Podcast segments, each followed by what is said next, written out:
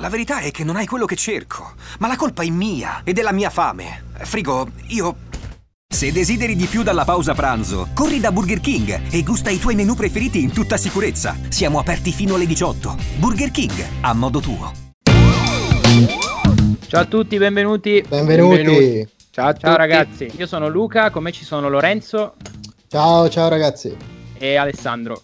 Ciao, ciao a tutti. Benvenuti al Triangolo Nerdangolo, il nostro podcast. Noi siamo tre ragazzi che tentano di fare i videogiocatori nel loro tempo perso. Siamo tre nerd disperati, di età differenti e abbiamo deciso di creare un podcast per condividere con tutti quelli che hanno voglia di ascoltarci un po' quelle che sono le nostre eh, esperienze sia nel mondo del gaming che nel mondo diciamo che circonda tutta quella che è la sfera nerd. Eh, Lorenzo, magari hai voglia di anticiparci tu di cosa parleremo oggi? Ma allora oggi abbiamo scelto tre argomenti, qualcuno sarà sulla cresta dell'onda, qualcun altro un po' meno, ma sono tutti interessanti a parer nostro. Il primo di cui parleremo è Game Pass, poi si parlerà di VR, quindi di realtà virtuale, visto che siamo comunque alla fine di un ciclo. E infine parleremo di serie TV, più nello specifico parleremo del Trono di Spade, visto che ah, è proprio l'argomento argomento delicatissimo sì, sì. in questo momento. Oh, andate eh. a firmare la petizione per rifare l'ottava stagione, su, dai, non, ancora non no, l'avete fatto? Ancora, ancora niente, siamo ancora fiduciosi. Siamo ancora Aspettiamo fiduciosi. l'ultimo episodio, poi decidiamo. Aspettiamo l'ultimo episodio, sì, Non sì, è vero, mi è piaciuta! Vediamo come andrà. Ehm, che dite, iniziamo magari a parlare proprio di, di Game Pass? Pass, così snoccioliamo un po', sì. tutto un po' l'argomento. Magari io vorrei spendere due parole su, su, Game Pass, giusto per insomma dare un'infarinatura generale a chi magari ancora non ha idea di come funzioni esattamente. Insomma, c'è poco da dire, è un servizio che funziona un po' alla Netflix, dove il si Netflix, pagano un po'. Netflix dei videogiochi? Assolutamente, Netflix dei videogiochi. Argomento che ha spaccato in due un po' diciamo l'opinione dei, de, de, della platea di, di, Microsoft perché insomma introducendo questo gioco c'è chi temeva eh, che potesse un po' essere il parcheggio dei giochi brutti e tra di noi c'è qualcuno anche che se vuole fare un passo avanti e dire chi la pensava così vero, vero ma la, la penso tuttora il rischio c'è. Chiaramente per adesso la cosa è stata gestita molto bene molto mm. bene. Questo devo ammetterlo senza dire nient'altro mi diamo a Cesare sempre quello che è di Cesare. Ehm, no, dicevamo che Game Pass appunto al costo di, un, di un gio- meno di un gioco usato al mese, perché sono una decina di euro al mese, ti dà accesso a questo catalogo che eh, vanta più di un centinaio di giochi misti tra Xbox 360 e, e One. Mm, di accesso libero fond- fondamentalmente il gioco si scarica sulla, sulla, console o sul computer perché di fatto è un account condiviso tra PC e console eh, e al costo di 10 una euro. piccola scusami Luca prego, una piccola prego, postilla il catalogo del PC chiaramente è estremamente ridotto in confronto a quello per Xbox One questo ah. c'è da dire perché io sono stato uno di quelli che ha pensato fin da subito Ale via da PC posso giocare tutto in realtà sono molti meno i giochi e di chiaramente ci sarà un 20% giochi. neanche dei giochi esatto. disponibili la percentuale è corretta secondo me Beh, io sono un grande, un grande fan eh, delle, delle, console, quindi non posso che essere felice di questa cosa. Finalmente i giocatori PC avranno la loro punizione divina. No, sto scherzando. e, ehm, e, quindi fondamentalmente dicevamo questo, questo, servizio qui che al costo di una decina di euro al mese ti dà accesso a questo catalogo dove eh, tra le altre cose Microsoft eh, ha, ha, garantito, ha promesso che eh, tutti i giochi esclusiva Microsoft saranno disponibili già dal day one. Questa è una gran cosa perché adesso che siamo eh, in, in, zona E3 2019 eh, ci aspettiamo delle, delle, date ufficiali per quanto riguarda Gears 5, Halo Infinite che sono insomma due IP abbastanza importanti.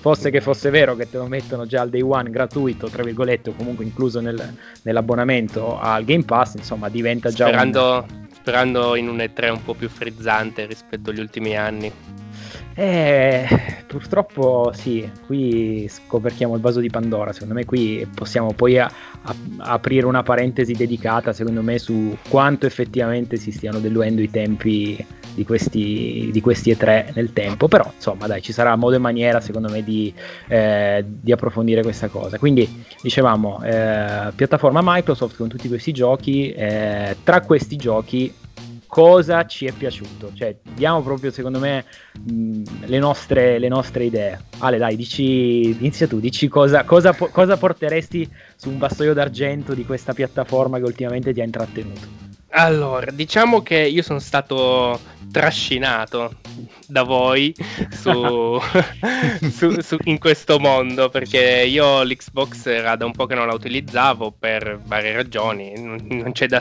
da girarci intorno, purtroppo era un periodo in cui mh, su, su, Xbox non, non, c'era nulla da giocare e, quindi sono stato di nuovo trascinato a, sul grido ciurma all'arrembaggio quindi, quindi Sea of Thieves è il gioco che, che in questo momento mi sta, mi sta rubando tantissimo tempo e ore di gioco.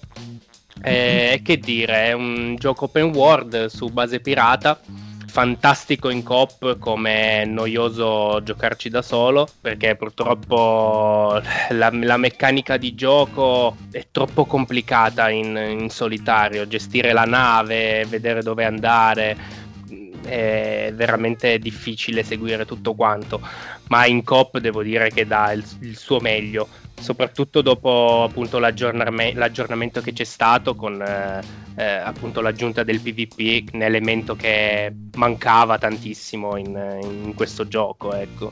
Sì, che in realtà il PvP c'era, ma è il solito PvP dove appunto sei in questa mappa con la possibilità eventualmente sì, di casuale. player. Sì, sì, sì. Qui il PvP cos'è? Eh, l'arena, tu ti riferisci all'arena? È un'arena di, di, con più squadre da, da 4 giocatori che anche qua se hai un tuo team sei nettamente più avvantaggiato perché comunque dividersi i compiti su una nave di chi ha il timone, di chi può riparare la nave, di chi gestisce le vele, di chi guarda la rotta, eh, se non si è coordinati purtroppo non si va da nessuna parte.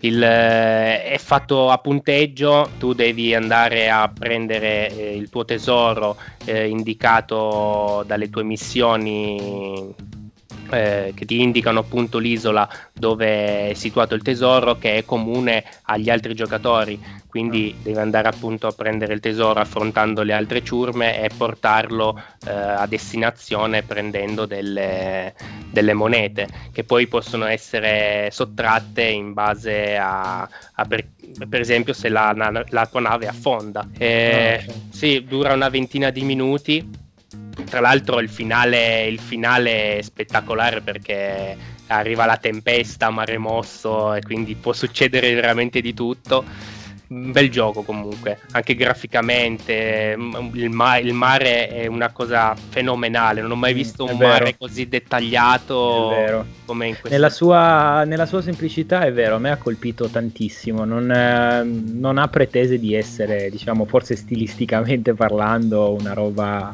esageratamente dettagliata, ma è forte, devo dire che... No. è un gioco che vive di, di, immersione, devi immergerti proprio nell'esperienza perché sì. gli elementi ci sono tutti. L'impegno dentro la barca, comunque, come ha detto Ale, eh, il fare tante cose, gestire le vere, gestire il timone, guardare la mappa, guardare in vedetta, sono tante tante cose e ti, ti immergono è, proprio, ti senti parte di una ciurma. Ecco. È quasi un simulativo da quel punto di vista. Mm. Diciamo che se si cerca un gioco di azione un po' frenetica e così, non è il gioco adatto, però è, è tra virgolette un'esperienza perché è veramente, veramente bello e lo aspettavo mm. da tanto un gioco dei pirati, veramente da tanto. Non l'ho comprato all'inizio perché avevo tantissimi, tantissimi dubbi uno su con chi giocarci eh. e, e, due non mi aveva per niente convinto. Ma poi stava né... su Game Pass da day one, quindi non aveva senso proprio comprarlo. È vero. Sì, sì, vero. però diciamo che è di un anno fa questo uh, Sea of Thieves, quindi diciamo che è, ora è completo. Mm. Eh, all'uscita eh, anche al, a livello di recensioni comunque mh, mm, avevo letto che non era particolarmente apprezzato da da chi ci giocava, ecco. Per me è stata un, una grande scoperta perché io l'ho, l'ho, scoperto, l'ho visto quando l'avevano presentato, avevo visto qualche gameplay, all'epoca non avevo l'Xbox e mh, anche quale, a... quale delle tre Xbox? Quale delle Xbox che Perché questo piccolo dettaglio che giustamente io sono una persona che non ama vedere le cose eh, a prendere polvere, quindi se passo un determinato periodo e faccio i conti col fatto che non la sto usando vuol dire che non mi interessa più e quindi vederla che prende polvere mi piange il cuore. Non riesco ad avere la tempra eh, di tenerla lì e dire un giorno la userò di nuovo, non ce la faccio, quindi devo, devo venderle le cose perché se no dico faccio felice qualcun altro.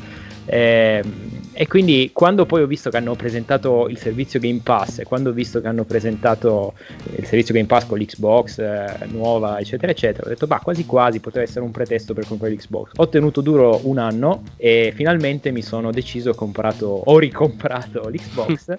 per eh, ma il Sea of Thieves è stato il primo gioco che ho scaricato senza poi sapere veramente a che cosa andassi incontro nonostante magari qualche, eh, qualche gameplay visto, visto su internet però effettivamente come dici tu è giocato poi soprattutto se hai uh, la possibilità di la fortuna di poterci giocare con chi conosci è, è il massimo nel senso eh. che le risate non hanno mai fine sì, sì, assolutamente. Poi diciamolo a sto prezzo, a sto prezzo perché non, eh, non, provarlo? Però qui secondo me tasto dolente, personalmente lo metto io e riprendo il punto di Ale che giustamente diceva non è un gioco d'azione, è un gioco estremamente cronofago però, cioè ti mangia via il tempo. Per fare, per fare le cose, l'aspetto simulativo porta via molto tempo, ecco, cioè non vi aspettate di fare una, una missione in 10 minuti, mai nella vita, cioè ce ne vogliono minimo 40 di base per fare una missione che poi ti dà delle monete che servono per acquistare esclusivamente skin sì, estetiche. M- le missioni, quelle misteriose, diciamo, quelle da, da, da gameplay più immersivo, quelle lì le altre missioni che mm, non so se chiamarle secondarie o meno, se si vogliono fare si fanno in, in, poco tempo, in una decina di minuti si fanno. Diciamo che quelle più immersive che richiedono anche un, un minimo di intelligenza anche a risolvere enigmi e indovinelli, sicuramente sì, ci vuole comunque del tempo. Mm. Quello, quello, sicuramente, pure appunto per non avere poi alla fine, tra virgolette, niente, perché sì, essendo, essendo, un gioco basato esclusivamente sull'estetica, quindi... È un'esperienza. Sì, sì, sì, è proprio un'esperienza. Però appunto sono d'accordo, eh, infatti diciamo che è un gioco che merita tutto il mio rispetto perché appunto riesci a coinvolgerti in questa cosa della gestione della nave, eh, le quest che appunto come dicevi tu Ale magari ci sono quelle primarie, quelle secondarie, quelle primarie che sono, abbiamo visto insieme sono un pochino più articolate, proprio da esplorare, trovati l'isola senza avere dei riferimenti, eh, trova il tesoro, apri il passaggio segreto, secondo me è, è molto stimolante. Eh, è vero che sicuramente magari può essere un gioco che, che va dal, a, a, a riempire forse degli spazi che magari potrebbero essere riempiti da qualcosa di un pochino più mm. forse profondo, ecco, in un certo senso. E comunque, sì, sì. diciamo che come ci siamo sempre detti, una delle, delle, feature più interessanti di questo gioco è proprio quello di trovarsi in questo mare immenso con le intemperie del, del, del meteo che ti cambiano eh, tutta la gestione della nave gli altri player che vedi in lontananza con questo binocolo, con questo cannocchiale sfocato che ti dà qualche indizio per capire se c'è veramente una nave di altri giocatori oppure no. Il Kraken. Il Kraken, il, il, megalodonte. Cioè che arriva sempre nel momento di massimo loot sulla nave. Esatto. Che brutti traumi, madonna. Che brutti traumi. Eppure, eppure tanta roba. Secondo me è un ottimo, è un ottimo titolo che merita, merita una chance. Come... E voi invece? Cosa avete trovato in questo mare di, di giochi? Ma se vi va, vado io. Vai. Allora, io devo esternare, devo condividere il mio amore profondo per Prey, un gioco riscoperto, tra- scoperto anzi, tramite Game Pass, che è veramente una, una, perla, una perla da non farsi scappare, soprattutto, come sempre, il motto è a sto prezzo, quindi, cioè, È veramente un gioco della Madonna. Eh, per darvi brevemente un'impostazione di base, è un Bioshock, ok, versione 2018. Quindi, se chi lo ha giocato, un po' può immaginare il sistema di shooting è quello, eh, tanti oggetti da raccogliere, munizioni, le armi da potenziare. C'è molto crafting a differenza di Bioshock. Quindi qui c'è una componente di raccoglimento materiali e crafting ma eh, l'aspetto più bello del gioco è la, gli approcci diversi che tu puoi avere. Per dare un'idea, sono gli stessi Dishonored. Ok, ah, quindi okay, chi ha chiaro. giocato quello può avere anche una, come dire, già un, un indizio su cosa, su cosa andrà a giocare è un gioco dove tu hai veramente tantissimi approcci su come risolvere una situazione, a partire dagli a- attacchi strategici, quindi magari farti una zona in silenzio o furtivo, piuttosto che passare da cunicoli per evitare di, di skippare completamente una zona intera, cioè per dirvi, io non ho giocato la prima sezione del gioco, perché cosa succede? Che all'inizio del gioco loro ti danno un'arma che si chiama il cannone glue con quella puoi sia immobilizzare i nemici, sia creare eh, dei, dei, massi, fondamentalmente delle rocce appiccicose che puoi appiccicare dovunque sulla stazione spaziale. Quindi tu okay. puoi eh, muoverti come se sei bravo e quindi hai un po' di manualità, riesci a saltare a. Um, come dire, ad appiccicare tutte le cose ai muri e a, nella maniera corretta, riesci a saltarti interi livelli Okay. Così, ma, ma semplicemente perché ti dà la possibilità di farlo il gioco. È pieno di approcci diversi. Una... Infatti, scusa, mm? mi aggancio solo a questa cosa che hai detto tu. Perché una delle cose che ricordo di, play, di Prey, io non l'ho giocato, ma quando è uscito ricordo che una delle, delle notizie che avevo letto era che um, io non l'ho giocato, ma ave- avevo letto questa cosa che questo, questa notizia che questo giocatore, un, un, giocatore era riuscito ad arrivare nella fase finale del gioco dall'inizio in 10-15 minuti, insomma una, un tempo abbastanza ristretto, proprio sfruttando queste, sicuramente un, un, misto a glitch e a bug, ma sfruttando queste caratteristiche del, del gioco. Sei, sei, libero di fare tutto, è quello il bello, che il gioco per una volta eh, non solo prevede che tu possa fare tutto, ma ti sprona a farlo di mm. fatto, mm. perché ti mette magari davanti delle situazioni, visto che i nemici sono molto forti, qua i nemici sono come alieni, chi ha visto Life, quel tipo di alieno, cioè sono come alieni ma sono estremamente forti, quindi il gioco ti mette davanti dei muri dove tu se trovi la soluzione, la, l'approccio secondario, ti schippi tutta la zona senza problemi e poi saprai che potrai tornare in un secondo momento quando sarai molto più forte perché è il gioco prevede un sistema di upgrade è stato, ah, finito, okay. è stato finito in 7 minuti Ah, ecco, eh, vedi, esatto, vedi che ricordavo, sì, sì, ricordavo Beh, buono, dai, alla fine, alla fine ti tiene impegnato. Sono, sono, se consideri il tempo di andarlo a comprare e tornare a casa, sono tre ore di gioco, magari. Anche solo a scaricarlo. Anche solo a scaricarlo. No, vabbè, ovviamente sono battute perché sicuramente. Io ce l'ho, l'ho scaricato sempre tramite il Game Pass e non l'avevo provato. Adesso è lì nell'hard disk che aspetta di, di essere giocato. Appena, appena, finiamo il multiplayer di Sea of Thieves, poi mi attacco a. sì, esatto. detto, eh, la fretta, la fretta è il male del giocare, quindi... Sì, infatti. E infatti me lo sono anche rifinito. Ed è una delle prime volte che rifinisco un gioco. Io raramente finisco due volte un gioco. Comunque, ultimo punto che volevo dire, molto importante, la trama, ragazzi, è veramente, veramente figa. Quella, anche un altro colpaccio, sono bravi a raccontare storie. Uh, infatti, passando da Bioshock per Dishonored, a me sono piaciute tutte questa in particolare è molto improntata appunto sul discorso alien, life, mm. è, è, molto, è molto molto bella, molto sci-fi, a chi piacciono queste cose impazzirà. Anche per eh, l'impatto visivo, perché è notevole. Prima, prima che lo levino da, dal Game Pass, sicuramente devo dargli, devo dargli, questa possibilità. Come tempo per finirlo, più o meno quanto ci hai messo? Eh, allora, mi... no, no, no, ci ho messo t- tipo 35 ore Uh, c'è da dire che io il gioco l'ho capito molto dopo, perché è estremamente ricco, quindi lo capisci dopo come è strutturato. Probabilmente uno più sveglio di me ci avrebbe messo almeno 10 ore in meno, secondo me. Io mi sono preso i miei tempi, mi sono fatto le mie cose, ho voluto vedere anche diverse perché il gioco ti regala tante chicche, non voglio dir di più perché altrimenti spoilerei, ecco, Sa- eh, sarà bello per voi scoprirlo, se ah. ci giocherete. Vabbè, allora niente, ci lasci così con la suspense. Sì, sì, la suspense, via, basta. E tu, Luca, invece? Io oggi vorrei consigliarvi, sempre tramite la, appunto la, la, riscoperta di Game Pass, eh, Hellblade Senua Sacrifice, eh, che è un gioco fatto da Ninja Theory, un, un titolo che è uscito un annetto fa, eh, anche il Blade diciamo è, è, arrivato su Game Pass recentemente. Io non lo avevo giocato così visto che all'epoca aveva attirato la mia attenzione ma non avevo avuto modo di poterlo giocare ho detto ok dai ne approfitto e, e lo provo.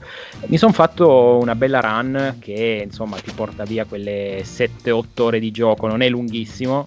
Eh, è un gioco in, in, terza persona, è un action adventure in terza persona, non hai delle dinamiche diciamo eccessive di movimento, non, non ti porti dietro eh, un personaggio che, sia, che, che, è particolarmente agile o particolarmente scattante, eh, ma è un titolo molto molto interessante, eh, si basa su quelli che sono appunto i fondamenti della mitologia norrena e racconta la storia di questa ragazza che è la protagonista Senua, eh, che è un, una, una guerriera fondamentalmente che sta affrontando questo viaggio attraverso l'inferno per poter riscattare l'anima dell'uomo che lei ama, che è stato, eh, che, che è morto eh, e quindi lei deve affrontare questo viaggio per poter riscattare la sua anima. Eh, la cosa molto particolare è che ehm, questo gioco intanto è recitato molto molto bene, eh, l'impatto visivo è eccellente perché proprio il design, il level design è veramente mozzafiato, fa- hanno fatto veramente un gran lavoro, eh, la recitazione è molto buona e soprattutto anche la recitazione parlata è eccezionale.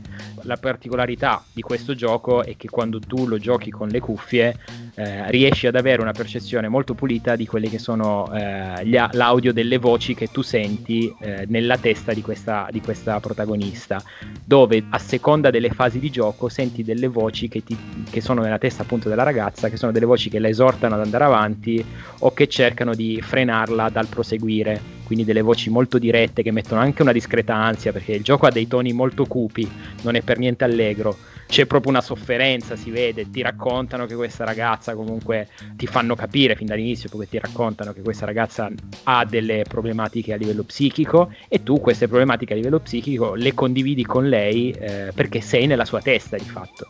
Eh, il sistema di fighting mi è piaciuto un sacco perché come vi dicevo l'altra volta, mh, diciamo di persona, non, non mi è dispiaciuto questo richiamo a un, una sorta di combattimento alla Dark Soul, che come ben sapete io odio tutti i Dark Soul proprio come sistema di gioco, perché adesso ovviamente mi troverò da solo ad affrontare questa conversazione. No, no, eh, ti appoggio. Ok, fantastico. Eh, tutti i soul like io non, non, li amo perché li trovo estremamente legnosi e punitivi.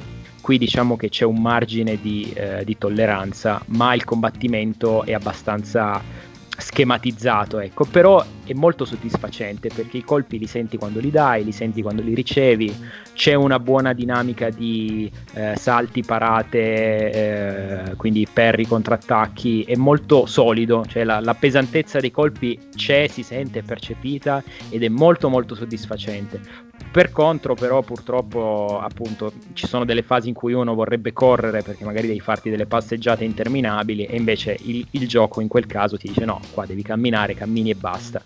Però è molto figo e, mo- ripeto, mette molta angoscia, molta ansia, anche perché hai sempre questo, questo fantasma eh, che, che, che, si appoggia sulla tua schiena del fatto che sai che superato un certo tot di morti che non ti viene detto quant'è, eh, tu sei costretto a ricominciare il gioco da capo.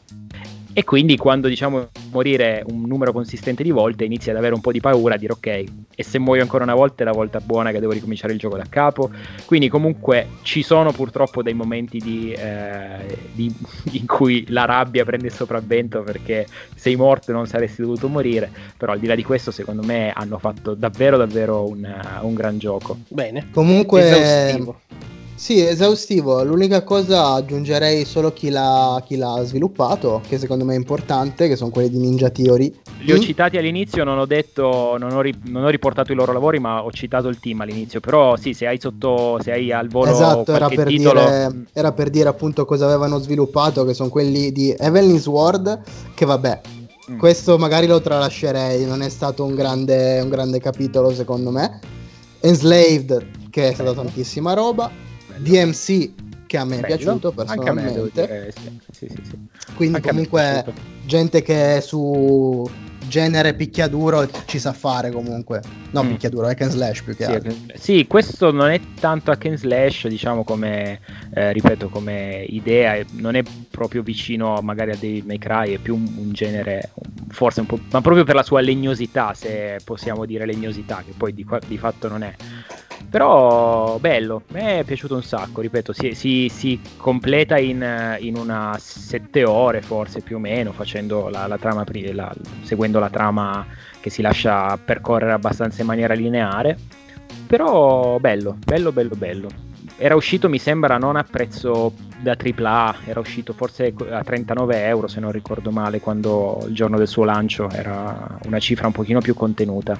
Però questo è stato secondo me un ottimo modo per, grazie al Game Pass, per riscoprire qualcosa di buono. Bene, quindi abbiamo portato alla fine un gioco a testa, abbiamo fatto un, un trittico di, di, titoli per dare una spolverata al Game Pass. Insomma, devo dire così, mi sembra che le, eh, l'esperienza e le opinioni siano comunque positive. Insomma, poi ci sono sicuramente altri x mila titoli che meritano eh, sicuramente sì. l'attenzione che noi abbiamo dato a questi, questi erano quelli che un po' ci hanno un pochino più intrattenuto forse nell'ultimo, nell'ultimo e periodo. quelli che usciranno. Come recentemente, come recentemente, un altro gioco che ci ha stupito del Game Pass, che anche mh, mm, per le altre console, Switch e PS4, è For the King.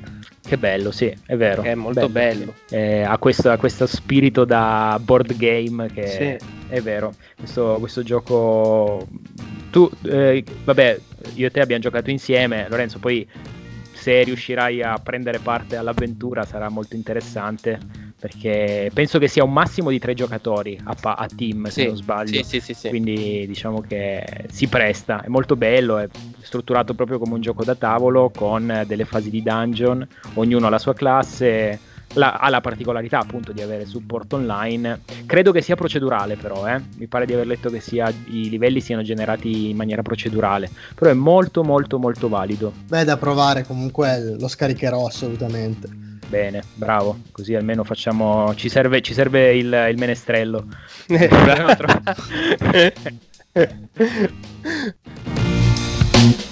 Quindi lasciandoci alle spalle l'argomento della rubrica del gaming, diciamo che abbiamo deciso di, di, affrontare, eh, di affrontare. Il secondo punto riguarda sempre eh, il mondo del gaming, ma questa volta del PlayStation VR.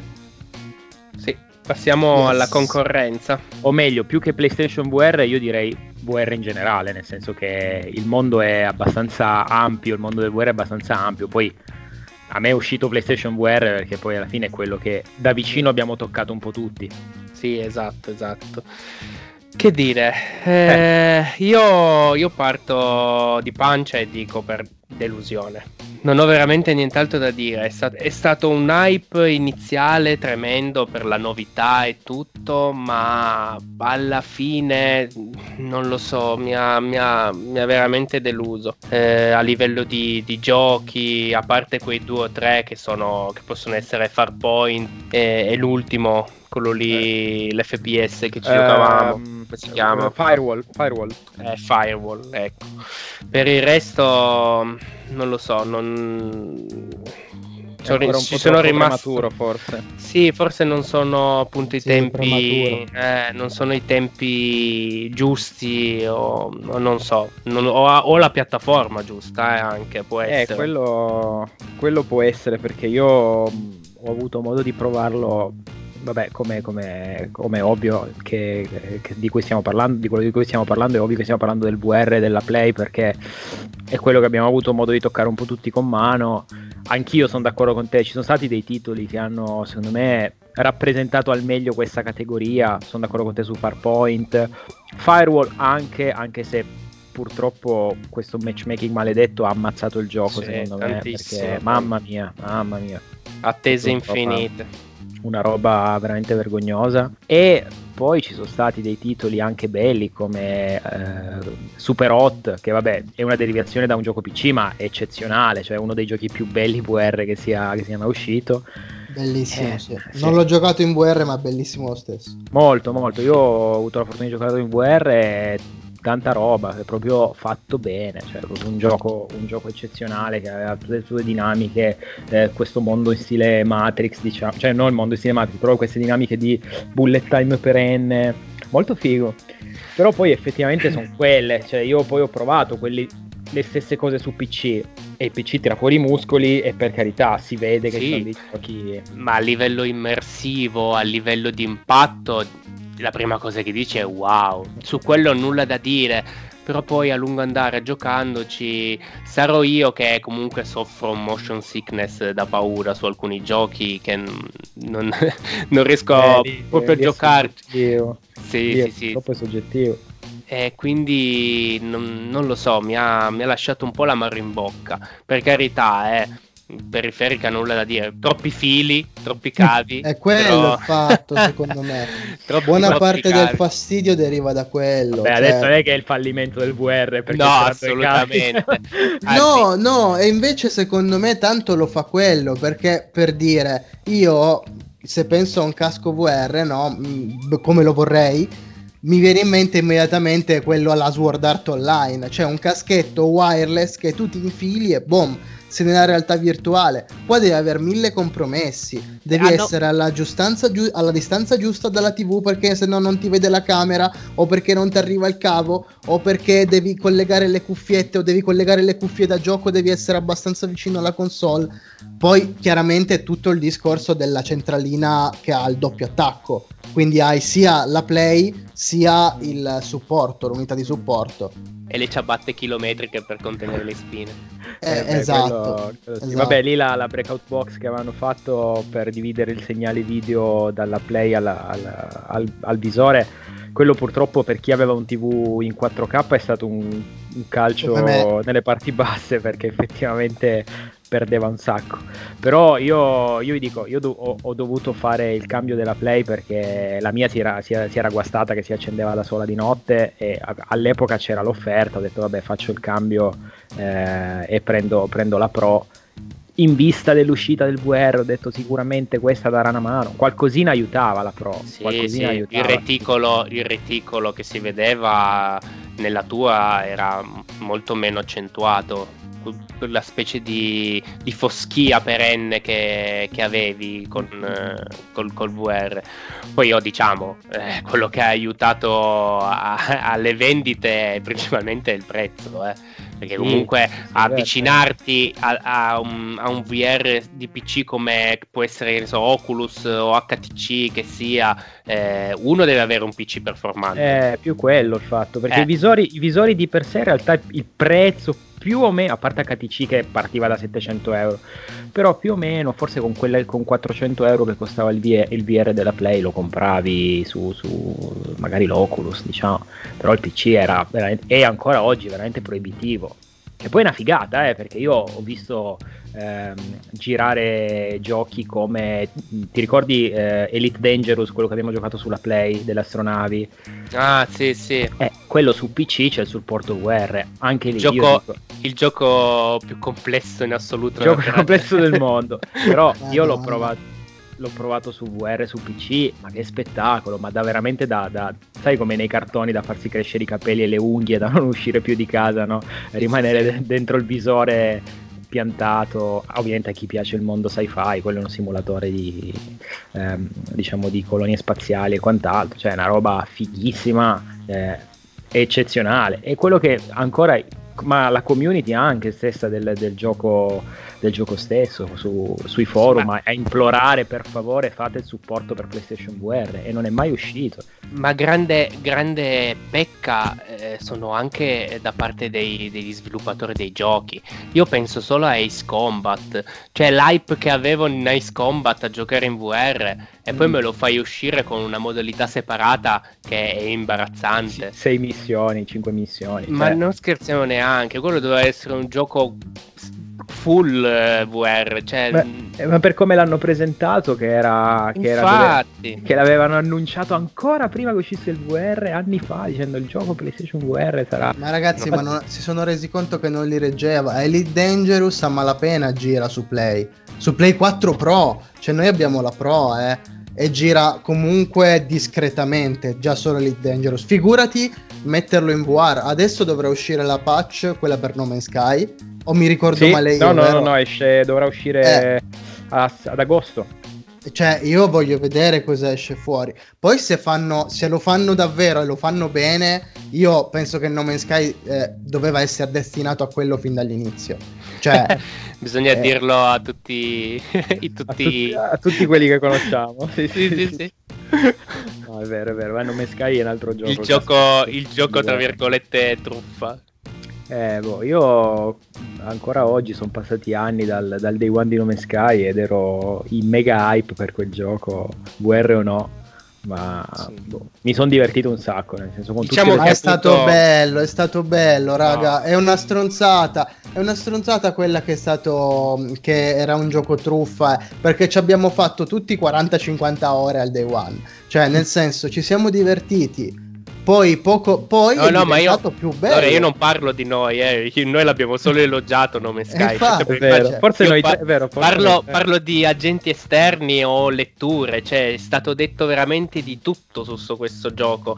Allora, condivido il fatto che eh, come è ora nome Sky doveva essere come, eh, era all'uscita. Sì, è cioè, vero, è vero. Nel senso, ora è un gioco completo ha, ha, un sacco di cose da fare. Eh, l'inizio magari era appunto. È, è come, come, parlavamo prima di Sea of Thieves. È un'esperienza. Se tu cerchi un, un tipo di gioco che sia frenetico, azione, eh, tantissime cose da fare, non sono giochi che fanno per te. Mm, sì, è fa, più un'esperienza. Va mo- esatto, va molto a gusti. Poi per carità ci sono state quelle cose che si potevano evitare, come, come la dichiarazione del multiplayer. Che poi è stata eh, smentita qualche giorno dopo del lancio. No, ovviamente, ovviamente voglio, voglio correggermi e dirla tutta. Chiaramente io intendo, il gioco secondo me era bello lo stesso, però l'hanno venduto l'hanno nella venduto maniera male. più fraudolenta possibile. Come, questo, questo, è da mettere sul tavolo. Come hanno venduto male Anthem. Uh, non ne parliamo per favore. Beh, ma Anthem, però Anthem... Un'altra ferita aperta. No, non l'hanno venduto male secondo me Anthem. Secondo ah, me hanno no, venduto l'hanno venduto bene. troppo. L'hanno venduto esatto. troppo. Quello è un altro discorso. Poi, poi ne parliamo. Poi ne però parliamo. qua si parla proprio di presentazione fraudolenta. Cioè qua ti hanno detto c'è il multiplayer e poi non c'è stato fino a tre anni dopo il lancio del gioco. Cioè, è proprio fraudolento questo, capito? Non è... Sì, sicuramente. Eh lì è andata così. Diciamo che anche lì adesso vediamo se con il VR, magari questo, eh, per tornare un po' sui nostri argomenti, questo gioco troverà un po' il suo culmine eh, con, con, con l'aggiunta del VR. Io purtroppo continuo a sostenere che il VR il motivo per cui ho sempre accusato il VR è proprio la mancanza di titoli veri. Tutto quello che ti facevano provare erano questi giochi che erano un po' dei minigiochi, delle touch demo, che poi si ripetevano perché magari cambiava la location, cambiava l'ambientazione, una volta era fantasy, una volta Erano sci-fi. Più avventure sempre... grafiche, diciamo. Eh, eh, sei sempre fermo in un punto dove devi sparare a quello che ti arriva addosso o, oppure ti puoi muovere con il teletrasporto, anche lì il PlayStation Move farli magari a questo punto hai fatto il VR nuovo fai una periferica nuova fai dei move che abbiano supporto al movimento anche con due levette analogiche. Skyrim io purtroppo ho dovuto, ho dovuto fare il reso perché ci ho giocato 20 minuti sono stato malissimo perché sia con i move che con il pad era per me difficilmente digeribile. Skyrim ha il movimento quello a teletrasporto? Non solo, eh, potevi decidere tu, avevi o il teleport oppure ti potevi muovere con, uh, con le levette sul, sul pad Se no, sì, sì. con i move, se non ricordo male, avevi tipo la funzione di tenevi premuto un tasto, inclinavi e lui andava avanti o indietro, no? E quindi si muoveva un po'. Io però l'ho provato a giocare col pad ed effettivamente per me è stato veramente disorientante da, da Però, eh, appunto, giocarci col pad, col VR... cioè non lo so, è, è come avere un 50 pollici attaccato al naso. È vero. È vero, può essere, mm. però. Non ti dà quella sensazione di, di, immersività che può dare appunto il move o anche solo il, il fucile venduto con Farpoint. È vero. La è sensazione vero, di gioco è completamente diversa. Io purtroppo, ripeto, secondo me ci sono state tante, tante occasioni sprecate, tanti giochi che i giochi che hanno provato ad azzardare un pochino di più, tipo quello lì al lancio, che è Riggs, quello dei, dell'arena dei, dei, robottoni, che erano spettacolo. Quella è stata la prima cosa che ho visto su VR. Che hanno ammazzato pochi mesi dopo. Porca miseria, ma, ma è uscito a, a settembre, a, a, gennaio, febbraio avevano già chiuso i server. Cioè, io capisco che Solo al ricordo mi è venuto un filo di reflusso. sì, non, era, non era facile, eh, come diciamo, come, però poi gli altri, per carità, un sacco di giochi un po' meno impegnativi, molto divertenti. C'era. Com'è che si chiamava? No? Quello lì dove, eh, dove dovevi lavorare per i computer. Job Simulator. Job Simulator. Job Simulator, Job Simulator sarà divertente. Poi, e quello, eh. secondo me, è veramente uno degli apici attualmente a livello videoludico in realtà virtuale. Perché sembra una stronzata, ma è di un divertente pazzesco.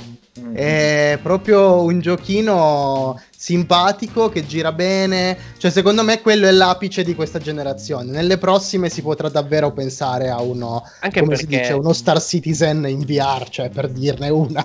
Eh, perché di giochi, anche non su, su, su PlayStation, su PC, io non, di giochi no, no, che abbiano quello. lasciato il segno non me ne ricordo. Non, è quello, adesso c'è... Adesso sta andando fortissimo. Batman. Sì, vabbè, Batman. Batman è bello, però sei di nuovo punto del capo, nel senso che. Eh, Ma cioè, giocarci anche per, per Play? No, no, il Batman Arkham ah. VR, quell'avventura grafica quello lì che costava una ventina di euro e durava due ore, una cosa del genere. Eh, valeva 20 euro secondo me. Sì, molto bello, eh. Però oggi come oggi tu giocheresti a Batman dopo che hai provato tutta una serie di cose VR? Se uscisse domani lo stesso prodotto? Probabilmente no, perché uno bello che ho giocato è quello lì Robinson The Journey che è uscito apposta, molto coinvolgente, molto lineare nella sua però ti dava appunto un, una prima sensazione di esplorazione.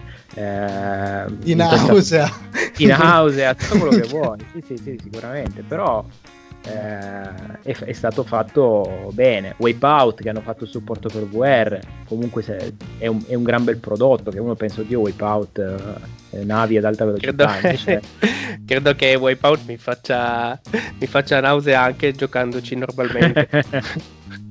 Però non so, io ci credevo tanto, sono rimasto abbastanza deluso, ma sono convinto che, vabbè, a parte il supporto hardware che è veramente proibitivo, non pigliamoci in giro, cioè, giocato su, su, una PlayStation, per quanto veramente la PlayStation faccia il miracolo, non gli rende giustizia a qualsiasi titolo. E, e, poi mancano secondo me dei titoli nel vero senso della parola, cioè titoli che non siano il solito bullet hell dove sei fermo in un punto, spari a tutto quello che vedi, schivi proiettili, eh, questi vanno bene due o tre, poi per il resto però eh, insomma diventano se no veramente delle, delle, delle, delle avventure da, da Luna Park, ecco, in sostanza, secondo ma, me. Questo è quello ma che infatti hai evidenziato, secondo me, bene il fulcro della questione, perché la VR in potenza è bellissimo, è una cosa bellissima. E già adesso puoi avere un, una scintilla di quello che sarà un futuro prossimo, diciamo. Eh, però adesso non ci sono i mezzi, non ci sono no. i mezzi e altrettanto sembra che non ci siano le idee. O meglio, eh, non c'è una comprensione abbastanza profonda del mezzo per poterci creare qualcosa di davvero interessante. E questo allora, è il discorso. Una cosa carina che hanno, me, che hanno fatto in Italia, che è la prima sala eh, giochi in realtà virtuale. Dove appunto eh, il, proprio tutto il tuo corpo è portato all'interno del videogioco. Sei in questa stanza con un'attrezzatura, con un fucile, un casco, uno zainetto e, e, tu sei completamente portato all'interno del gioco, tu con i tuoi compagni di squadra. Ecco, quello secondo me è il vero passo che il VR deve fare. Bello. Ovviamente, sì, ovviamente se, è una cosa che ah, in, in casa ti porterebbe via tanto di quello spazio, però eh, è su quella direzione che bisogna lavorarci. Non... Ah, Vuoi un ritorno stanno... alle sale giochi? Sarebbe figo, eh? Eh beh, oh, perché no? Eh, perché no? Perché no? Sarebbe bello. Eh. Viva gli anni 90, che ti devo dire? E adesso hanno presentato quella specie di disco che si metterà ai piedi del divano per muoversi con il VR. Beh, sì. c'è da un po' in giro, se non sbaglio. Mm, no, anche la è in uscita, è in uscita come, come, accessorio ufficiale PlayStation, sì. Ah, mi confondevo con la piattaforma quella in stand, quella dove stai in piedi. Che ah, no, no, no, no. No, no. Una di, sembra una specie di massaggiatore per i piedi rivoltato, dove tu stai seduto su una sedia o sul divano e appoggi i piedi su questa piattaforma semi Ah, l'ho visto, l'ho visto, l'ho visto, sì. sì okay. A seconda di come inclini le caviglie, eh, quindi ci sarà un sacco di lavoro per gli osteopati, eccetera. Diciamo che non hanno inventato nulla di nuovo, eh. esiste il Wii Fit. esatto. Posso dire l'ultima cosa, secondo me inopinabile, che potre- poteva determinare il successo della realtà virtuale in tutte le case, di, almeno degli italiani, ma anche di tutto il mondo, secondo me. Mm. Raga, la, il vero punto del fallimento del VR è che mancano giochi porno se ci fossero stati i giochi porno, raga, non lo avrebbe venduto nessuno. Io in primis non l'avrei venduto. Cioè, perché Beh, secondo guarda. me quello è, è, una delle. È una, come, di, come, si dice, è uno dei futuri più rosei per la, la realtà virtuale. Però eh, guarda, ci sono. La storia, eh, la, sì. la storia, insegna che il, quando ci fu la battaglia VHS contro cos'era, Super, Super 8 vinse il VHS perché il porno scelse il VHS come supporto e quindi eh, sì, spopolò come, nel mercato poi mondiale. E, vabbè, qualche giochino c'è ovviamente, però bisogna andare un po'. No, a... su PS4 no, eh. Ah, no, no, vabbè, su PS4 no. Noi giochiamo sempre politically correct. Sì, io parlavo, io parlavo del PlayStation VR, scusate. Ah, okay, io parlavo no, in no, particolare no. del PlayStation VR.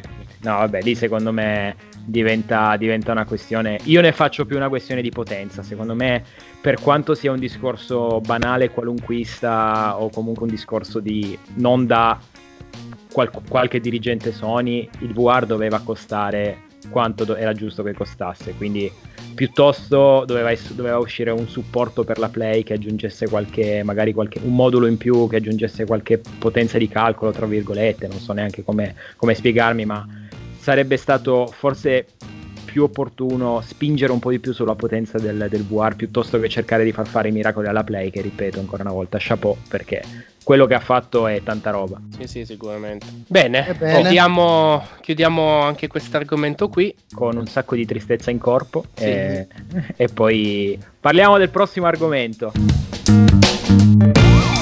Ok, terzo e ultimo argomento di questa, di questa, puntata di cui vogliamo discutere. Ce lo siamo tenuti per ultimo perché era forse quello un pochino più, più spinoso e che avrebbe fatto esplodere diciamo, i timpani a un po' di persone. Eh, il trono di spade, quindi in categoria diciamo serie tv, il trono di spade. Mega spoiler alert per tutti quanti mentre stiamo registrando la puntata. L'ulti- l'ultimo episodio del, dell'ottava stagione in italiano ancora deve essere eh, proiettato passato, ma noi abbiamo visto l'ultima puntata eh, dell'ultima stagione, quindi eh, il sesto episodio dell'ottava, dell'ottava, serie in inglese, quindi sappiamo come si conclude il Trono di Spade. Quindi spoiler alert per chiunque ancora non l'abbia, non l'abbia visto. Quindi eh. da questo momento in poi non ci riteniamo responsabili se feriamo i sentimenti di qualcuno. E guardatelo in lingua inglese e non ah, in, in italiano sì, fatevi questo favore. Diciamo che i doppiatori italiani fanno sempre un gran lavoro, ma a volte eh, l'originale rimane sempre meglio. Sì, sì, sì, sì. sì. Ma allora... temo, temo, che alla fine tutti i veri fan la, l'abbiano guardata in inglese, perché col fatto che arrivano prima quelle in inglese, lo eh. vedo difficile che uno che segue la serie aspetti quelle in italiano. Questo è probabile. C'è chi Però, lo fa. C'è chi lo fa. Quindi noi vogliamo finire con la coscienza pulita per quanto possibile, quindi cerchiamo di stare un po' tranquilli. Dai, allora via, di pancia, poi andiamo a discutere, ma sensazioni che, che ci ha lasciato. Ah, io ho riso tantissimo con Nine Gag. Ah, beh. Vabbè. Sì, sì, i, meme, i meme si sono sprecati anche su Instagram. Insomma. Non ridevo così tanto veramente da- dal 7-0 del- della Germania sul Brasile.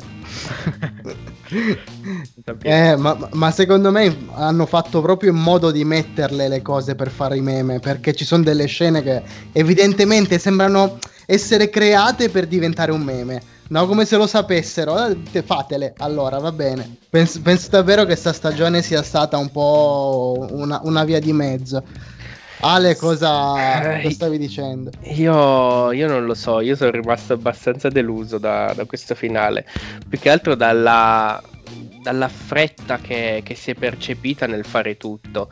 Siamo stati dalla quinta stagione con Re della Notte, questo, questo nemico che doveva essere quasi invincibile, finito tutto in 10 minuti, in una battaglia pressoché al buio per molti.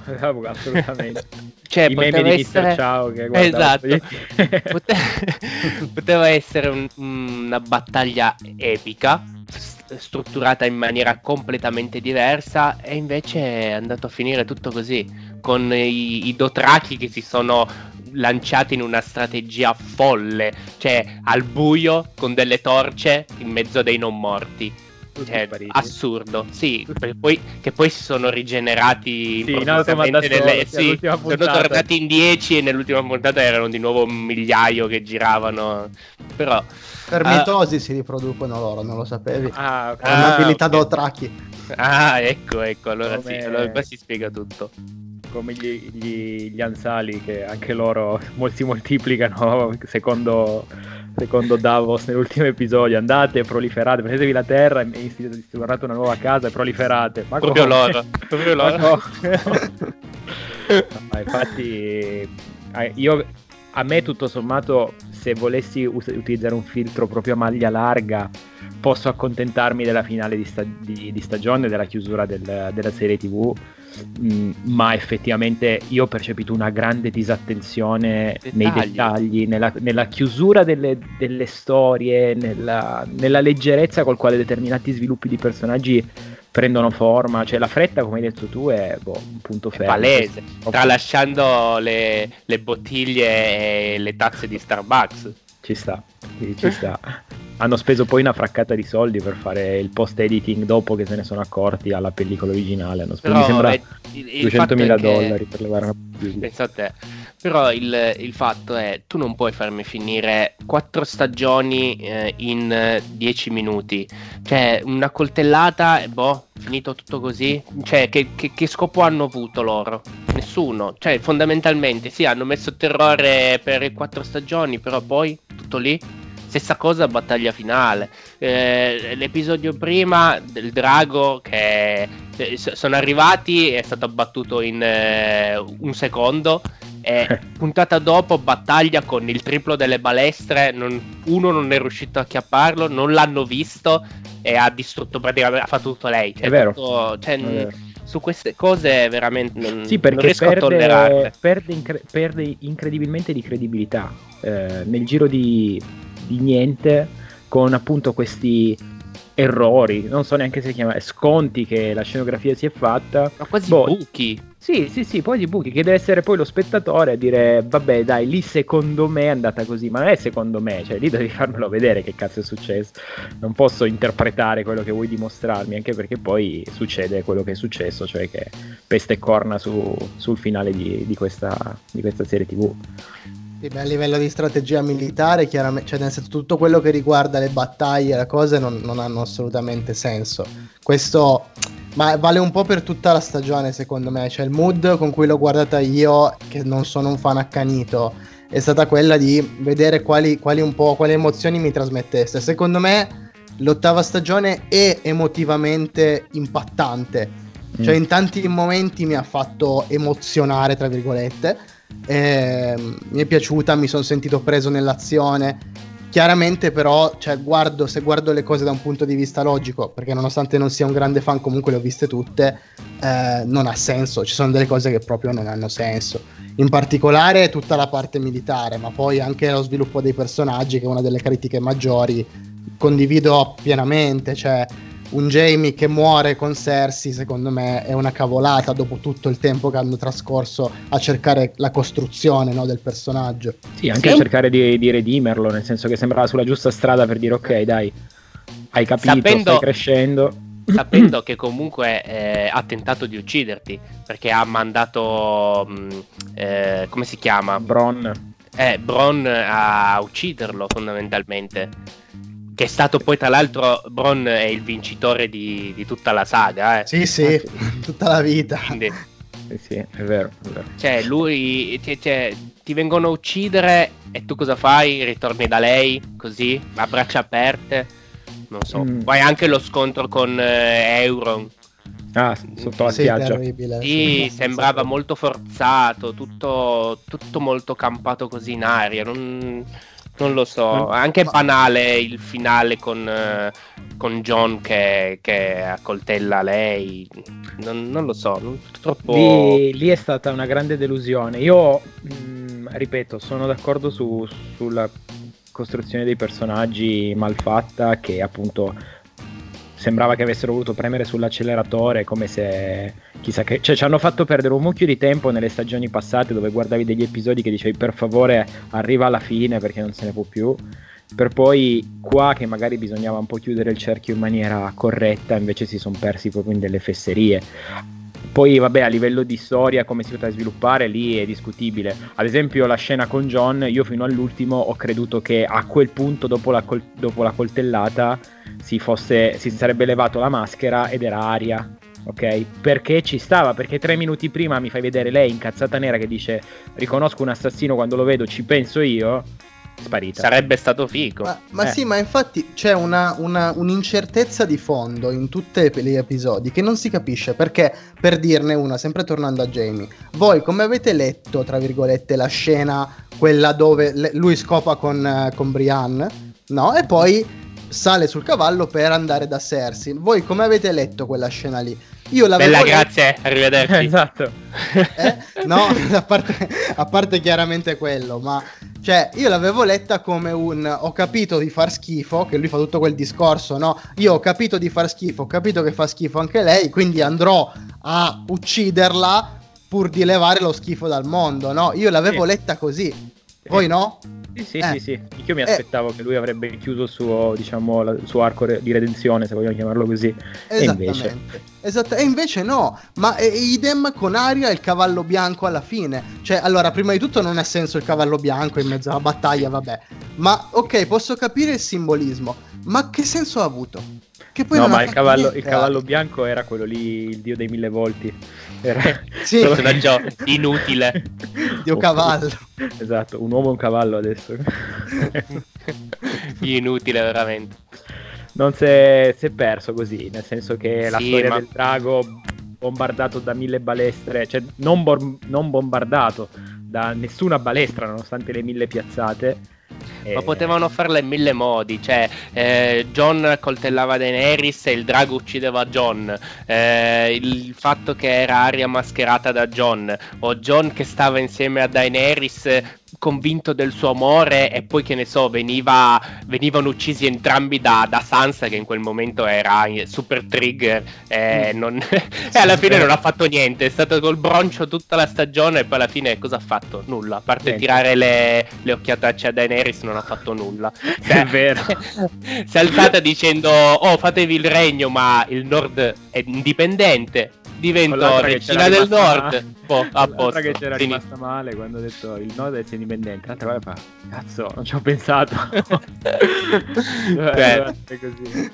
Ah, si poteva scegliere. Poteva, no? non avevo capito. Sì, no, io però devo dire, nell'ultima puntata, perché veramente io questa stagione, a parte un paio di episodi, per me è una stagione che non, non merita Nell'ultima puntata mi sono piaciute due scene tantissimo. Una quella del drago che, che sclera, che impazzisce quando vede Daenerys morta. A me quella scena è piaciuta proprio tanto.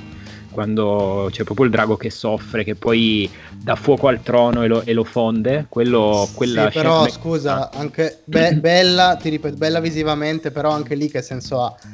Eh, io posso cap- perché coscienza politica ha sto drago, nel senso No, vabbè, non è che il drago, cioè non è che il drago è candidato alle primarie, però è- Eh, e ti fa capire che in realtà sono non- perché non ti hanno mai detto che i draghi sono Prenderebbe un sacco di voti. eh.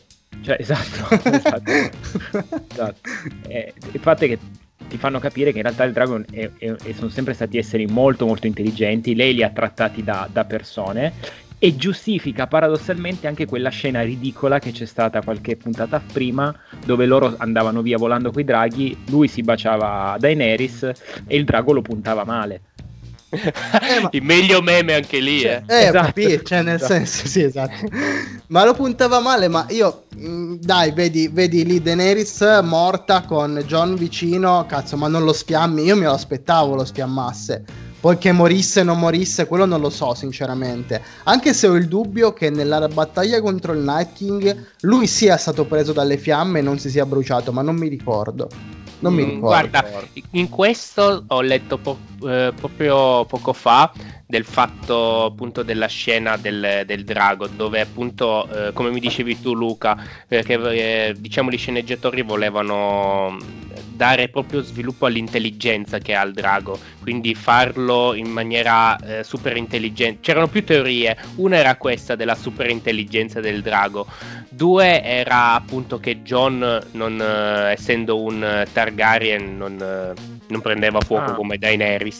Ah, può essere. Esatto, però lui è un bastardo, quindi non è un, un vero Targaryen.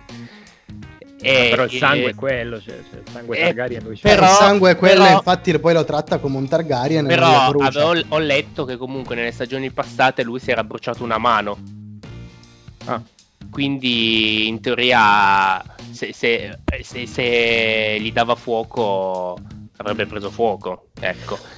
E so. poi un'altra cosa era... eh, adesso mi sfugge. L'altra... mm, l'altra ipotesi. Eh, se mi viene in mente ve lo dico. Ok. Io non so, comunque dicevo, a me la scena che il drago ha dato fuoco al trono è piaciuta perché secondo me il drago ha dimostrato appunto che sono esseri estremamente intelligenti, sono stati comunque umanizzati tantissimo già in prima persona da Daenerys per come li trattavano come figli, eccetera. E anche lì ti fa capire che il drago, nonostante tutto, ha capito che la madre è impazzita, è sclerata male nel giro di niente a causa della possibilità di perdere quel trono perché ha fatto fare delle cose orribili al drago, perché gli ha fatto ammazzare anche dei bambini, delle cose. Cioè, quella scena a me è piaciuta davvero davvero tanto, quella del drago che insomma eh, soffre di dolore quando vede la madre a terra, quella scena è straziante, il drago che urla di dolore è proprio bella. E poi che appunto riconosce nel trono diciamo un po' il simbolo della pazzia di, eh, di Daenerys e, e si, si sfoga, si vendica sul, sul trono. Sì, mi è ritornata in mente l'ultima ipotesi, che era appunto l'ultimo Targaryen in vita e il drago non, eh, non voleva appunto uccidere Ah, eh, ok. l'ultimo discendente, ecco. Ah, ok. Ah, Però sono tutte Ah, ipotesi, sì. diciamo. eh, ok. Eh boh, chissà. Ma infa- io, io credo che mh, la, la stagione, se la si guarda da sola, indipendentemente dalle altre, funzioni, funziona molto bene per- se ci pensate un attimo. Se la guardi però non pensando a tutto quello che c'è stato prima. Il problema è che tutto quello che è stato prima c'è stato e non, non si riesce a distaccarsi da quello, ma la stagione funziona, emotivamente funziona. La regia è bellissima per tutta la stagione per quanto mi riguarda, perché eh, ba- la battaglia o la battaglia sia quella contro Cersei sia quella contro il Night King a me sono piaciute al di là dell'oscurità. E, e del dra- e anche tutte le visuali col drago da lontano erano fighe cioè eh, quando c'è aria sia nella biblioteca col Night King sia in mezzo alla città eh, durante diciamo l'assedio che poi non è un assedio perché gli assedi si fanno con l'esercito dentro invece loro l'hanno messo fuori secondo me la, la stagione funziona. Sì. Il problema è che loro si sono dovuti trovare a portare avanti un progetto creativo che non era il loro, e loro non sono George R. R. Martin, non sono in grado di scrivere eh, una storia come Il Trono di Spade e quindi hanno dovuto puntare sull'emozione. E secondo me l'emozione è stata raggiunta, almeno quello glielo bisogna darglielo, perché le scene epiche ci sono, le scene emotivamente impattanti ci sono, come Tyrion che parla al fratello, che a me è piaciuta. Certo, no, quello è cioè, vero. Quando trova anche il fratello e la sorella morti, quello è molto forte come, come, momento, quello sì. Esatto, sì, sì, poi lui è bravo, proprio bravo come attore, mm. nel senso... Mm di tutti quanti, forse lui è davvero il, uno che eh, si sì. stacca nettamente gli altri. Eh, sì. Ma non a, caso, non a, caso, è finito a lavorare in tempo zero nei film Marvel, eh? due film sì. Marvel. Sì, sì, sì. Quindi, eh, poi ad esempio a proposito di Tyrion, a me l'altra scena appunto delle due che vi dicevo che mi è piaciuta è quella alla fine dove dopo che è successo tutto, anche lì come hanno fatto gli altri a scoprire che John eh. avesse accoltellato dai non c'era nessuno buco temporale Vabbè. Cioè, buco temporale eh, Tyrion eh, era in cella senza barba sono passati chissà quanti giorni che aveva il barbone così eh, anche lì buco temporale nessuno ha spiegato il perché chi l'ha scoperto se si è autodenunciato niente. Non si è, non si è capito. Lì oltretutto non mi spiego il perché ehm, il verme grigio poi abbia, abbiano deciso di tenere prigioniero Jon Snow aspettando cosa esattamente? Cioè ah, ti ha ucciso la regina la tua unica ragione di vita sei già triggerato eccetera. No lo prendi lo fai prigioniero aspettando cosa? Che Senza adesso palle. siete... esatto.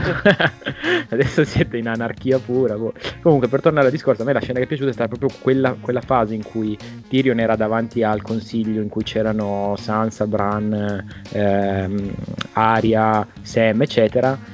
E diciamo che per quel momento è tornato il Tyrion dei vecchi Fausti, cioè io l'ho vista così, lui quando ha visto che stava rischiando il collo ha proprio insinuato il, se- il seme del dubbio nel consiglio, dicendo però ci vorrebbe un nuovo re, no? E cioè da lì sono partite le, eh, le discussioni finché lui non si è ritrovato di nuovo essere primo cavaliere. Quella, quella fase, quel momento mi è, piaciuto, mi è piaciuto tanto. E anche la scelta del re, anche eh, lì vabbè. possiamo discuterne. Bran che una puntata prima diceva che non gliene fregava niente de- di essere eh, cos'era il Re del Nord, cosa avevano proposto? Sì, Lord Gran eh, e poi gli fa la domanda: vuoi essere re? Eh, eh sono qua, a posto. Venuto apposta. Venuto apposta.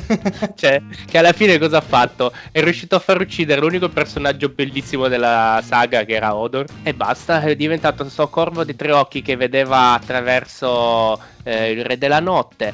E basta, fondamentalmente, anche quello. Che personaggio. Cioè, che, che sviluppo ha dato alla trama, Bran? Lui Io... ha avuto la funzione di promemoria per tutta la, per tutta la eh. serie, eh. fondamentalmente. Guarda, è ora di parlare con John. È ora di andare da questa esatto. parte. Tra l'altro, come dicevo l'altra volta, non ho capito se mi sta più sulle balle il personaggio di Bran o l'attore che interpreta il personaggio di Bran. Buona espressione. esatto. Devo capire se è dei due. Tra l'altro, anche lì qualcuno dovrebbe diventare qualcuno che ha una storia vincente tipo Bran Oppure qualcuno come Jon Snow che è morto risorto, ha combattuto le cose, i draghi della notte. No, meglio Bran perché in effetti... Vabbè, ma lì è un discorso, lui ha tutta la conoscenza del popolo, delle guerre, il passato, il futuro, cioè nel senso ci sta.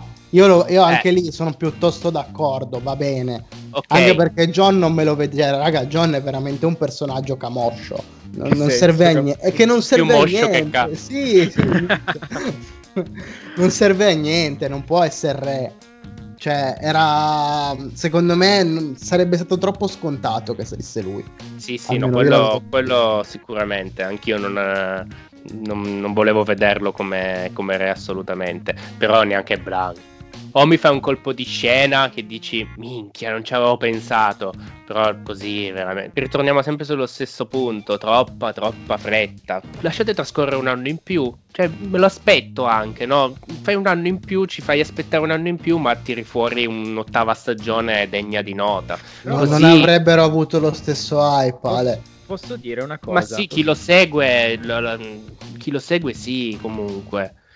Posso dire una cosa? Secondo me uno dei motivi per il quale il trono di spade è un po' inciampato perché dire che è completamente crollato no, perché per carità magari c'è chi è rimasto anche soddisfatto, come serie tv dico, eh.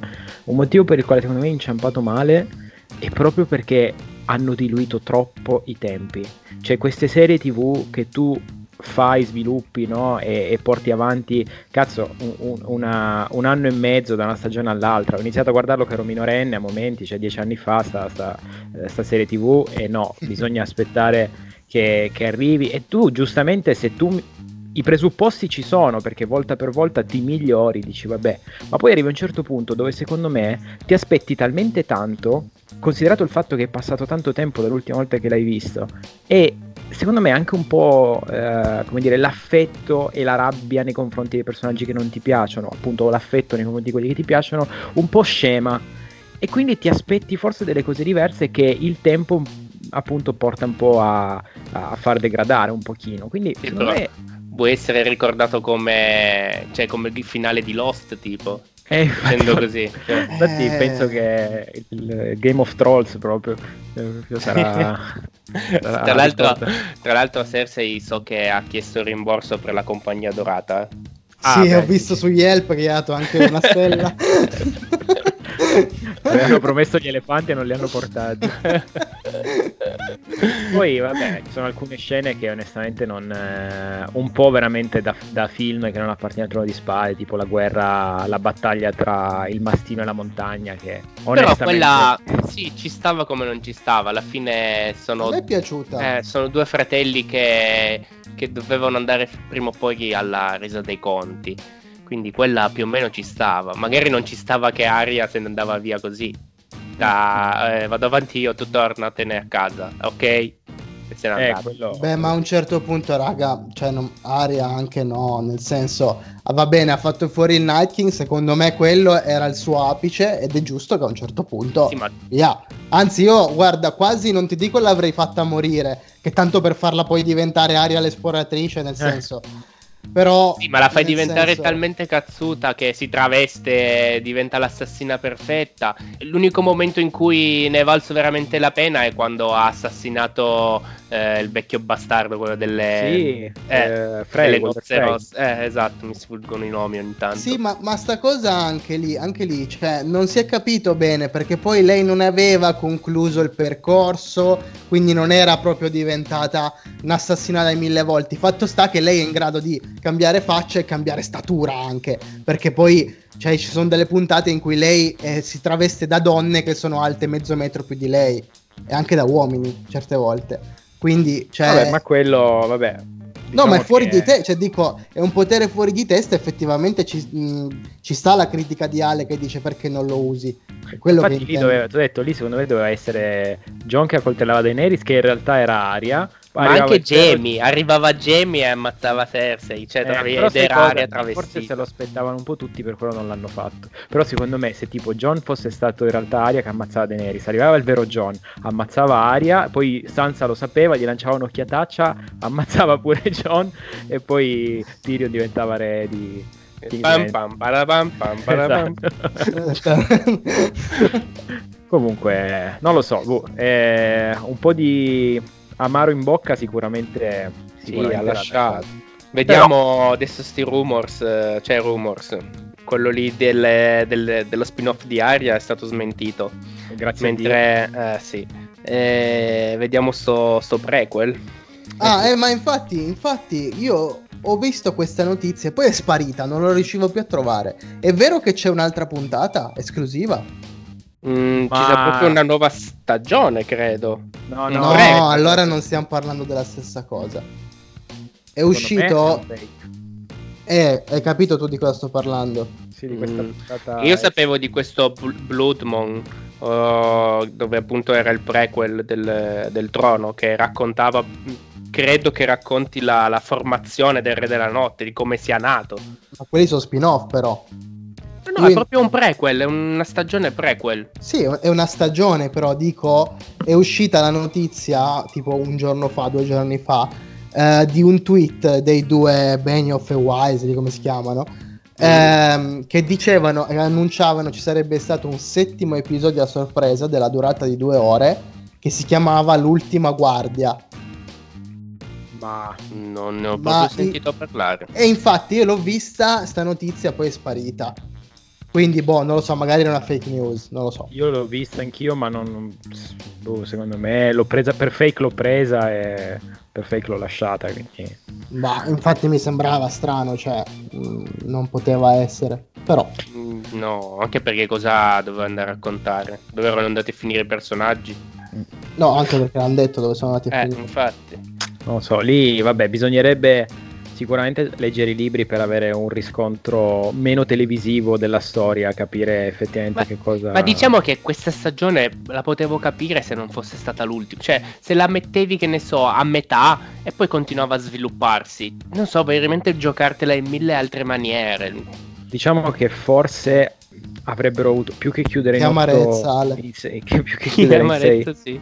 più che chiudere in sei puntate forse avrebbero potuto farne per dire 10 voglio dire o prendersi una stagione in più ma la stagione in più forse non era giustificata ti prendi 10 puntate dove metti quattro puntate fillerone pesante che servono proprio a far capire il processo di sviluppo di un personaggio, la pazzia di questa che viene fuori. Sì, ma Daenerys è impazzita in questa stagione perché sì, fino sì, alla infatti, settima infatti. stagione lei era la salvatrice di tutto. Poi nell'ottava stagione ha cominciato a completamente a cambiare eh, stato. Cioè... Su sta cosa non sono d'accordo personalmente perché secondo me anche quello è giustificatissimo. Lei è sempre stata fuori di testa fin dall'inizio della, della serie, se ci pensi. Perché questa le hanno ammazzato il fratello davanti agli occhi, mettendogli una corona d'oro in testa e bruciandolo. E lei era tranquilla che si beve. Sì, lo avrebbe fatto lei tranquillamente. Poi, eh. Eh, ho, ho, capito. Poi ha ucciso lì tutti gli schiavisti ha ammazzato i padroni e il crocifisso e messo in giro. Poi giustamente Tyrion te lo spiega. Ha dato fuoco nella capanna. Eh, esatto, i Cal, esattamente. Tyrion infatti te lo spiega bene, ti dice eh, quando erano cattivi ci andava bene, mo che sono buoni dice mm, forse non, non, va più bene. Eh, è, è, quello il discorso. Non è mai stata un personaggio posato, esatto. è, cioè, è, sempre Positivo. stata... Non è mai stata esatto, Non è mai stato un personaggio positivo, solo che aveva il bel visino, dici ah vabbè allora poverina, sai, la, ha avuto una, una spiga senza senso. Io l'avrei, infatti per quello ti dico, non una stagione in più, ma un paio di puntate in più, proprio per marcare questi, questi aspetti che hanno portato proprio al, al tornello di questo personaggio, no? Però vabbè, insomma, tanto ormai è andato. Eh, purtroppo, questo... questo... è, purtroppo non ce lo ricorderemo come il finale più epico degno di una serie che fino alla settima stagione ha meritato tutto, quello che, tutto il successo che ha avuto. Eh, non è vabbè. detto, non è detto. Secondo me, guarda, queste cose sono sempre molto dettate anche dal momento, perché poi col tempo assumono un aspetto diverso. Magari fra un anno ce la ricorderemo con, uh, con, fra uno o due anni ce la ricorderemo invece magari come una bella stagione che ha concluso comunque un bel viaggio. Vediamo, vedremo. Vabbè, vedremo. Comunque, diciamo che anche il Trono di Spade entra nel, nel 2019 con la sua col suo epilogo, esattamente come altre storie, altre serie tv e altre saghe, direi Avengers, di cui magari poi ne parleremo ampiamente in un momento dedicato. Anche Big Bang. Anche Big Bang Theory, sì, sì, esatto. Mi riferivo proprio a Big Bang Theory, infatti. Star Wars. Star Wars tutto quest'anno, sì. Eh, ma è... Anche se non sono fan di Star Wars. Eh, vabbè, eh, neanche, neanche, io ho visto gli ultimi film, devo dire la verità. Vabbè, lì poi magari ne parleremo. Io qualcosa ho visto. Mm, a me non, non sono dispiaciuti. Mi, mi sono piaciuti più gli spin-off che, che i film della, della saga principale. Però non male. Va bene. Siamo bien, giunti bien. al termine. Siamo giunti al termine di questa puntata. Per la prossima puntata avremo sicuramente qualche discussione abbastanza succulenta nel mondo del gaming perché eh, siamo proprio in fase E3. Arriva le 3. Arriva alle 3 finalmente.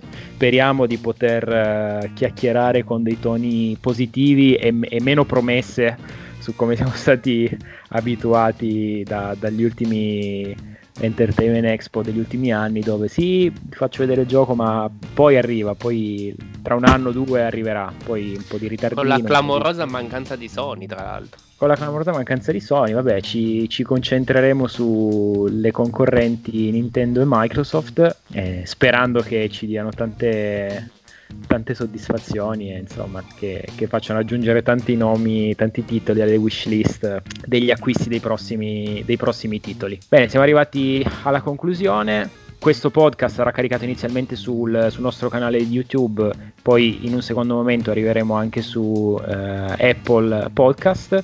Ci farebbe piacere leggere i vostri commenti o comunque le vostre, le vostre idee in merito agli argomenti che abbiamo, che abbiamo trattato oggi. Buona continuazione, alla prossima. Ciao. Ciao, ciao a tutti. Ciao a tutti, ciao ciao.